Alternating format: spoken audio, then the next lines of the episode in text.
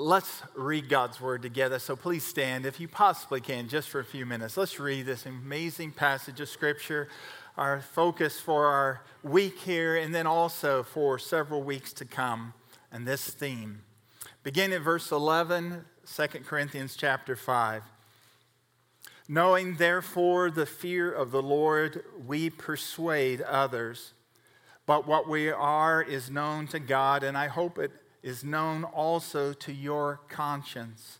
We are not commending ourselves to you again, but giving you cause to boast about us, so that you may be able to answer those who boast about outward appearance and not about what is in the heart.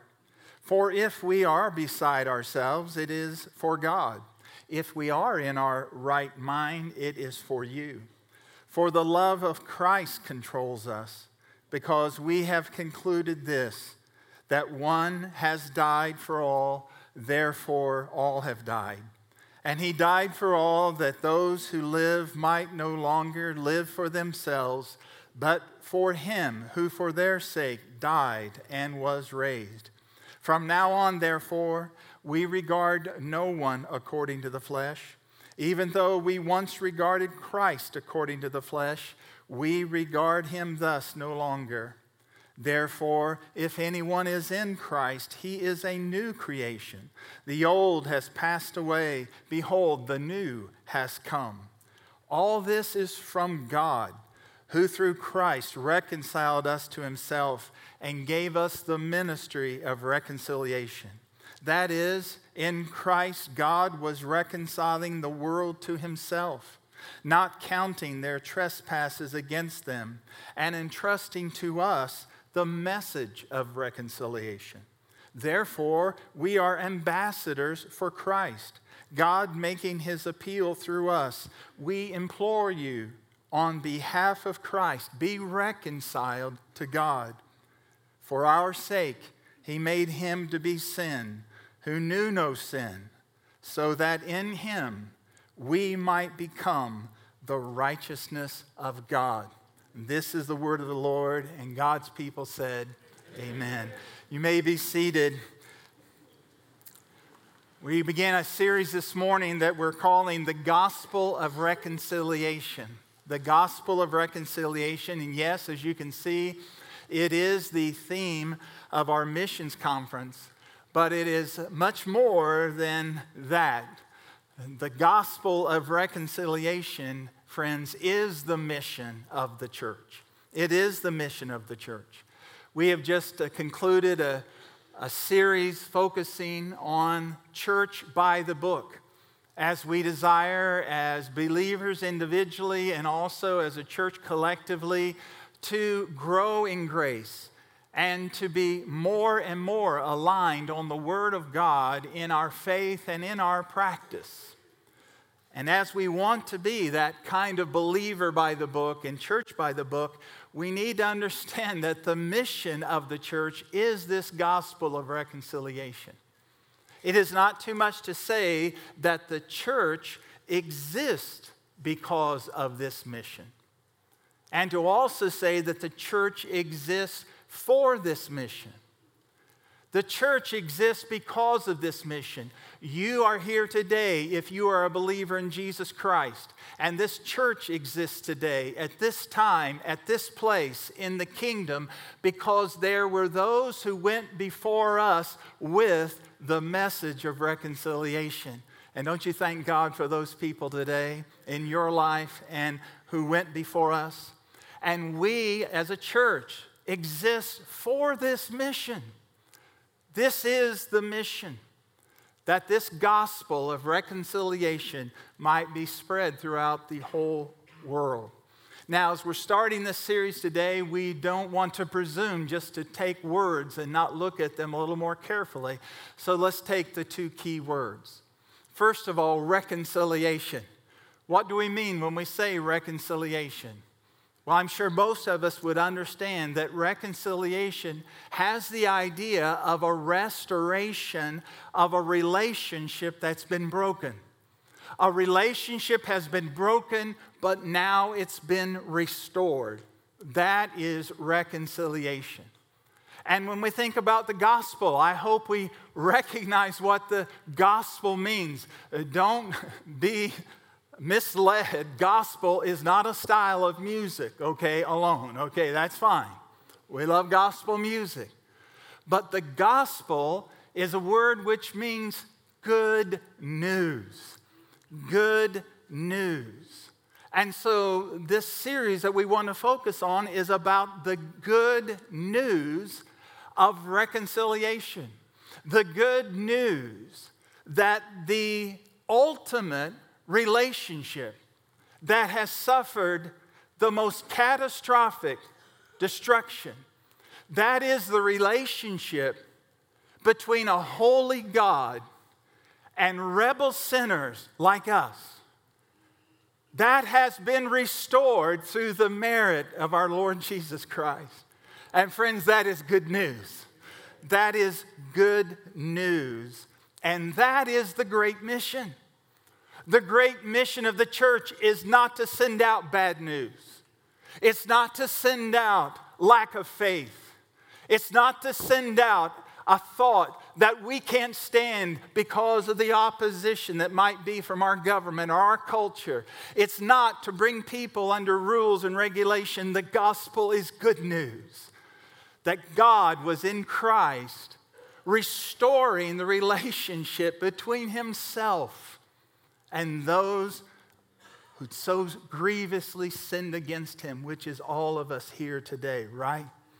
That's the gospel of reconciliation. Now, this morning from this text, I want us just to notice a few things about this greatest of all missions. It's the greatest of all missions, the gospel of reconciliation.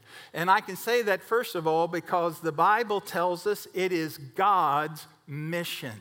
It is the greatest of all missions because it is God's mission. Friends, look up and listen to what I'm about to tell you. Never forget it. God is a missionary. God is a missionary because God has a mission that He is relentless about. And what is that mission? That mission is found in our text, look, chapter 5, verses 18 and 19. Here's the missionary God. All this is from God, who through Christ reconciled us to Himself and gave us the ministry of reconciliation. That is, in Christ, God was reconciling the world to himself, not counting their trespasses against them, and entrusting to us the message of reconciliation. Now, notice, in Christ, God was reconciling. It is God who is the seeker. The Bible makes it very clear no one seeks after God. We are so hopelessly, completely depraved in our nature and in our minds that if God in His grace did not come and seek us, we would never seek Him. Salvation is of the Lord. There is one great seeker, and that one great seeker is God, whose heart beats for reconciliation. God's a seeking God. And friends, that's good news. That's good news to know that God is seeking not practically perfect people, there are none. He's seeking desperately lost and helpless sinners to restore them to Himself. That's good news. God's always been a seeker God in the Garden of Eden when the first rebellion took place between Adam and Eve against their God. What was the first question God asked? Adam, where are you? Where are you? God came seeking Adam and Eve, asking, Where are you? And God didn't ask because he didn't know. How many of you realize when God asks a question in the Bible, he doesn't need information? When God asks a question in the Bible, it's not to give himself information, it's to give us illumination. He came seeking these that had rebelled against him. And he told them even there that a redeemer was coming. someone would come from the seed of the woman who would crush the head of the serpent, though it would wound him deeply. And friend, the rest of this Bible, you could say, is God carrying out his mission. That's what this book is all about. A missionary God who has been offended by sinners, but is in great grace and love, has come to reconcile them to himself through his Son, the Lord Jesus Christ. What a God we serve, right? What a God. That's the Bible message of reconciliation and restoration. And he reconciles people to himself so that they might have what? What's God after? Does God want people under his thumb so they don't get loose again? Is God sending out a message that says, listen, I'm sick and tired of the way you're acting, and I don't want you ever acting like this again. And so I've got all kinds of rules and regulations to make your life miserable. Is that the message? No. What is God seeking to share? What's his mission? God's mission is to share himself, which is to share unending joy. God's mission is a mission of joy. It's not a mission of accusation. It's not a mission of legalism. It's not a mission of defeat and despondency. God desires that we truly know life and that it be joy because God is joyful. Did you know that? God is completely joyful in Himself. And there's no greater joy than that those people made in his image can be restored back to him to know the joy of him forever. That's what David sang a song about. Did you know David wrote a song about this? He did. It was, it was in the top 40 in the 1008 uh, BC. This was the top 40. And I think Casey Kasem was still talking about it. Some of you don't get that, you can Google that as well. But David wrote this psalm. Listen to what he said. May God be gracious to us and bless us and make his face to shine upon us, that your way may be known on the earth and your saving power among all nations. Let the peoples praise you, O God. Let all the peoples praise you. Let the nations be what? glad. If your Bible says sad, get another Bible. And if your attitude says sad, get another attitude. God is not here to make us make the world sad. He wants the nations to rejoice in Him. Let the people praise you. That's the mission. That's the ministry. That's the message to share the joy of God with the peoples of the earth. This is the message, this is the ministry. It is God's mission and wonderful beyond our imagination. It's a grace mission. It's a grace mission. Second Corinthians chapter 5 tells us that what God gives is absolutely free. Nothing that we should do or could do to earn this. It is all free, free grace. Verse 18 all this is from God. All this is from God, who through Christ reconciled us to himself, gave us the ministry of reconciliation. Look at verse 18 in your Bible. Are you looking at it? What is the all this? All this is from God. All what is from God? Verse 17, this is what's from God. If anyone is in Christ, he is a what? New creation. The old has passed away and the new has come. That's what's from God. This whole new life, this life now and life to come, this is from God in Christ. It's absolutely free for us but infinitely priceless for him. Infinitely priceless for him. You know, I was thinking this week, one of my favorite childhood memories has to do with Memorial Day in our little Midwest town. And on Memorial Day, my dad and me, my brother Lonnie, we would walk downtown. You had to be there right at the courthouse square for the Memorial Day parade.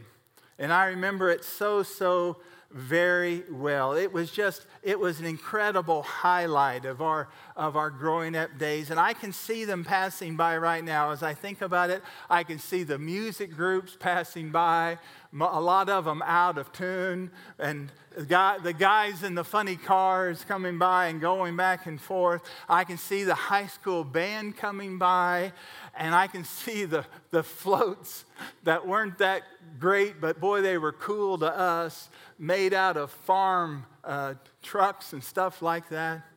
And I can remember also the soldiers. And when I was a little boy, I can remember those fresh faced soldiers who were going off to Vietnam marching in the parade.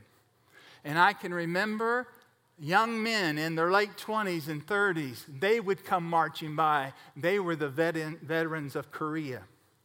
And then I can remember men about my dad's age, or maybe just a little younger, they would come by and they're in their uniforms. That's the veterans of World War II. And yes, I can remember some old fellas shuffling by, and they had crammed themselves into their doughboy outfits, and it was the World War I veterans marching by. And I hate to tell you this old, I'm this old, but I remember, I remember a truck that came by with four men sitting in rocking chairs, veterans of the Spanish American War. Can you believe that? I hate to admit that, but I saw it. But I tell you what is in my mind.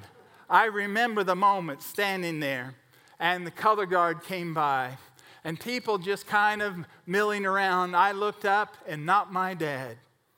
My dad went to ramrod attention. He took his hat off, put it over his heart. I saw the tears in his eyes. And in my childish way, I understood that what my dad was seeing there in that moment he was seeing the jungles of New Guinea. He was seeing the carnage of the Philippines, where he and his friends had suffered, and many of them had lost their life, and where he was wounded twice. And I want to tell you something. Every election day, every election day, I'm reminded I can take a ballot because my dad was willing to take a bullet. Freedom isn't free. Freedom isn't free. Free for us, purchased at a terrible price and kept by a great price. But how much greater is the freedom with which we've been made free in the Lord Jesus Christ? Absolute free grace, total free, completely provided in Christ. But what an infinite cost to God and the Son infinite cost it was. Verse 25, 21. For our sake, for our sake, put your name there. For Sam Polson's sake, put your name there. He, Jesus, He, God, made Him, Jesus, to be sin, the one who had never known sin, so that in Him, in Jesus, we, put your name there, Sam Polson, might become what? Almost saved? Just inside the gate? Fixed just a little? No. What do we become in Jesus Christ? The righteousness of God in Him. Who can understand that? Who can comprehend it? We can't. Who can understand God forsaken by God? Who can understand it? Martin Luther, the great reformer, said, but thank God we don't have to understand it. We can believe it, right? And trust it. This is the gospel. This is the message of reconciliation. It's God's mission, it's a grace mission. But, friends, make sure you recognize this. Ultimately, it's not about us, it's about Him. It's a glory mission. It's a glory mission. The thoughts of chapter 5 here in your Bible, they flow out of the thoughts of chapter 4. What's the key word in chapter 4? You can do the study on your own. The key word is glory. Glory. The glory of Christ, chapter 4, verse 4. The glory of God, chapter 4, verse 6. The glory we share with them, chapter 4, verse 17. What is glory? The glory means weightiness. It means weightiness, a weighty splendor that belongs only to God. He is the glorious God. He is infinitely weighty and full of splendor, and He shares that with us. And guess what He does through saving sinners like us? He displays His glory and the glory of His Son, Jesus Christ, to this world and to all the ages to come. That's the plan.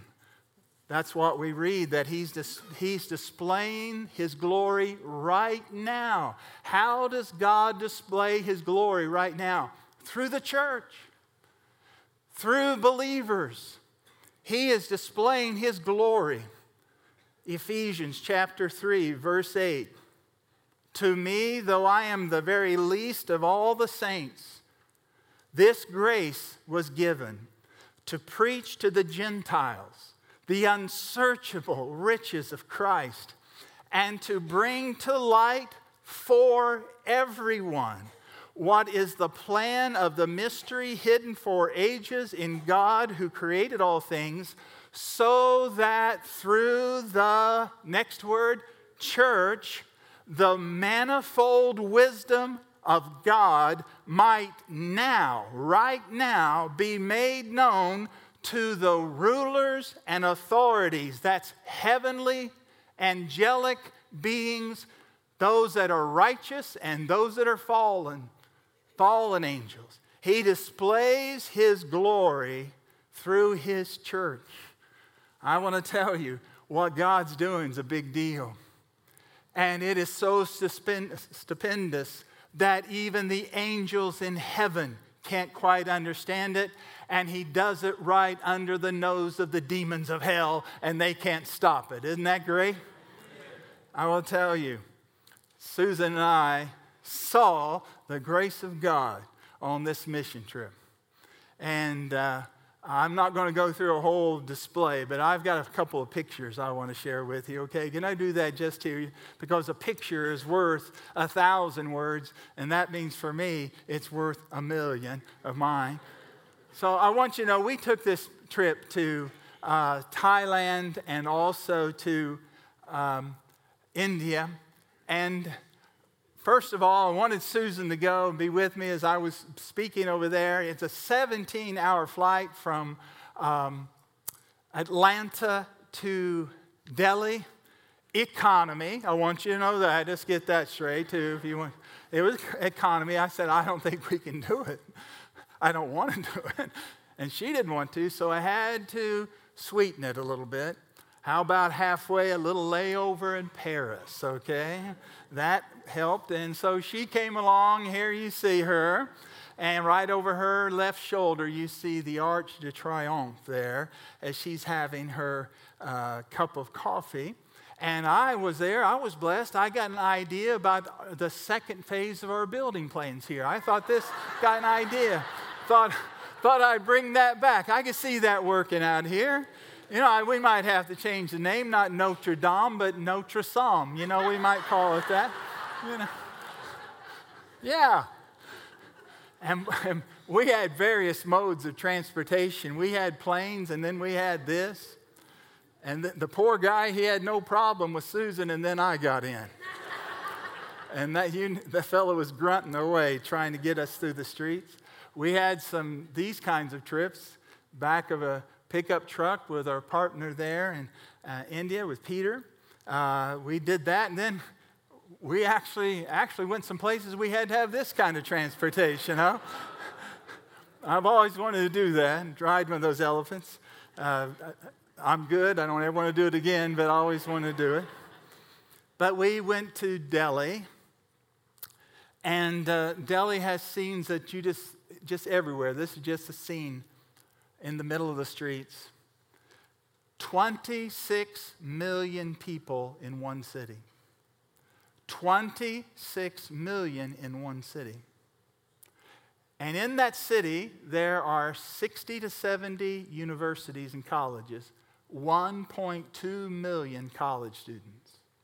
1.2 million college students in one city, most polluted city in the world, they believe, Delhi.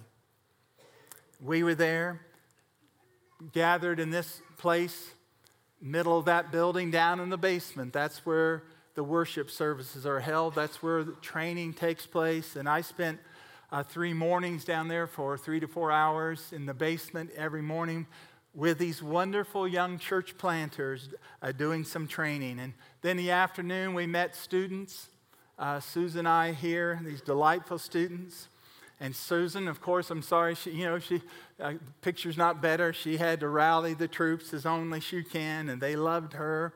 And uh, she met some wonderful uh, people, and there's a delightful lady that she was able to spend some time with.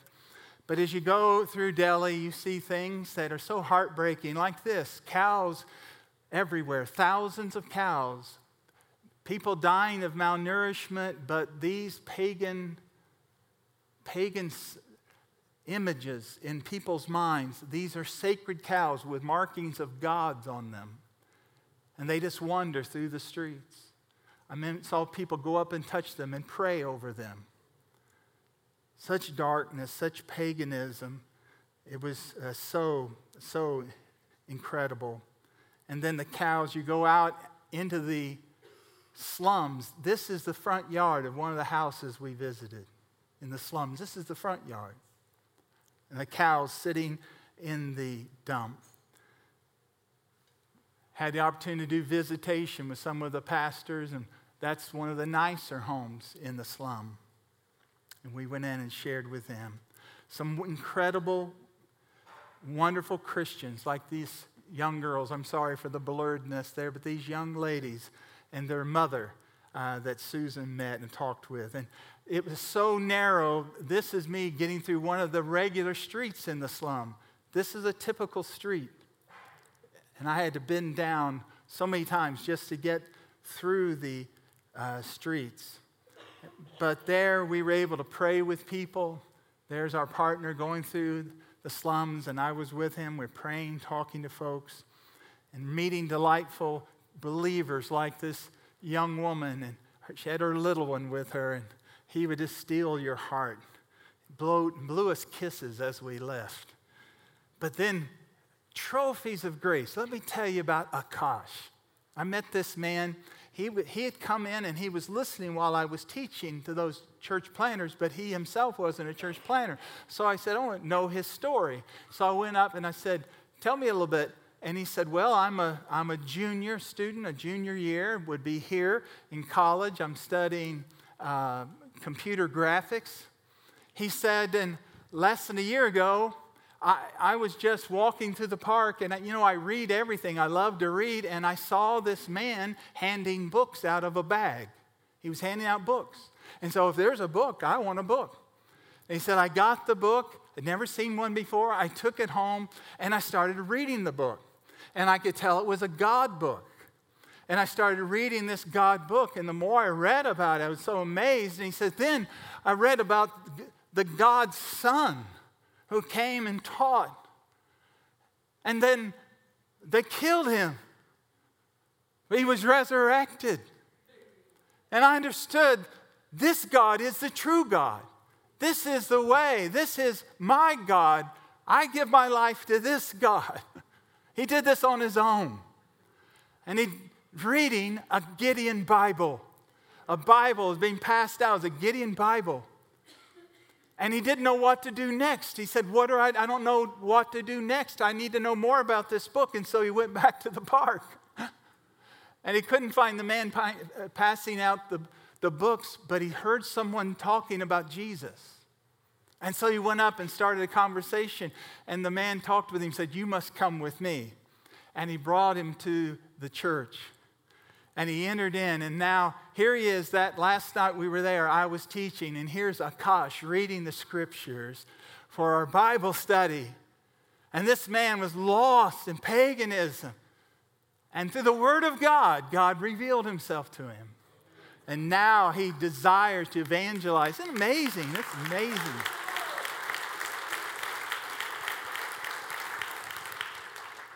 We made our way to Chiang Rai, and this is one of the squares, a temple. And I had to have some something to eat. And finally, in Chiang Rai, thank God. That's the best hamburger I ever had in my life. I'm telling you, that thing was awesome. Awesome. Okay, Susan got some other nastiness she wanted to try. Uh, not me. That was awesome. And then on Sunday morning, I had the opportunity to preach and there is John, our partner. I met John in March of 1998. He was just in his 20s, a new Christian. I met him under a thatched roof in Thailand. And we began to be friends, and ultimately our church partnered with him. Now he's in his mid to late 40s, a pastor, and now I'm preaching in his church, and he's interpreting for me. And I'm telling you, he is the best interpreter. I sounded awesome. I mean, I was great. We, we need to get that guy here. I mean, I was awesome. And he's interpreting, but let me tell you where we're standing. We're standing in his church, and right behind his church is this a 200 foot Buddha. And people from everywhere come to go up in this Buddha and to worship. But John was able to buy that piece of property by God's grace. And he wanted a church the same color of the Buddha so people would be attracted to it. The road to Buddha goes right in front of the church, and there is where they worship every Sunday. And I was reminded what Jesus said I will build my church, and what the gates of hell will not prevail against it. And you know, on the other side of Buddha, he's got a training center a school and an orphanage. And I told him, I said, John, this is great. You got Buddha surrounded. This is wonderful. awesome. It was incredible. Man. Children everywhere, church bus. This is a church bus, 30 plus girls from the orphanage. Children singing and Susan with some of the ladies and the children singing. Paganism everywhere, outside one of the restaurants, pagan idols to appease the gods, right outside. But you know what was right outside of town that was being dedicated that week? This, and I'm sorry you won't be able to see, see it better. See that little building up there? That's a training center, ministry center. But you know what it was until last year? A goat barn. It was a goat barn. And it was purchased. The, the, the, believers turned it into a training center. And by God's grace, on the flat part, the bottom of the hill, to reach the youth, they were able to build the soccer fields, lighted soccer fields, and youth coming from everywhere to what was formerly fields for goats and a goat barn, and now it is a gospel place of reaching people. What an amazing thing. And there for that dedication. I'm, i met our partners, Peter and John. Peter from there in India, John in Thailand. And I thank God for these two men, giants of the faith. And then I met this man. I'm sorry, I got to tell you this. I met this man, he's from Spain. But he was from Thailand originally. He's back for this conference, but his wife was terribly injured in a car accident. And so she could not get the therapy she needed in Thailand. So they said, You need to go someplace where there's more therapy in a warm climate. So he said, We went to Spain. I said, Are you in Madrid? He said, No, we're in a part of Spain you've never heard about. I said, What's it called? He said, Alicante. Alicante. And I said, You mean like the South Florida of the United States, that Alicante? He said, Yes. I said, What's happening there in Alicante? Tell me. I said, Because, brother, this is of the Lord. I said, What's happening? He said, We've never seen anything like it. Nothing has happened here for years and years and years. And now, the last two years, the church has exploded. We are seeing people come to know the Lord. It's grown by over 250%. I said, Brother, let me tell you, God brought us here. I said, because in my church in Knoxville, Tennessee, over a hundred times at the least, I've knelt beside a brother now in heaven and heard him call out to God for his homeland, Alicante and say, Reach my people, Lord. Bring them the gospel in Alicante. I heard him do it hundreds of times. This brother right here, Paco Platalero. And Nona. Paco Paco and Nona became members of this church. We had their funeral right here. They're in glory. And I heard him pray hundreds of times for Alicante. And I met a man in Thailand that said, The breakouts happen and we don't know why. And I said, Let me tell you why. I'm telling you, you'd, you'd start to think there's a God somewhere, wouldn't you? You'd start thinking there was a God doing these things if you didn't know better. You didn't know better. Isn't evolution a wonderful thing? Just amazing. I met Cameron from Af- Afghanistan. He became a believer, so he was persecuted. He had to flee Afghanistan. He went to Calcutta. He met other people who had had to flee Afghanistan. He started sharing with them Jesus. Now he pastors two refugee churches of Afghanistanis in Calcutta. And I got to meet this brother. And we had dinner with this brother and some others. This is Peter from India. And the Indians and the Pakistanis have nothing to do with each other. And after the dinner, Peter said, This is the first time I've ever had a meal or fellowship with someone from Pakistan. And they got up and they embraced in the Lord. And then Peter sent me this picture and he put these scriptures. For Christ himself has brought peace to us.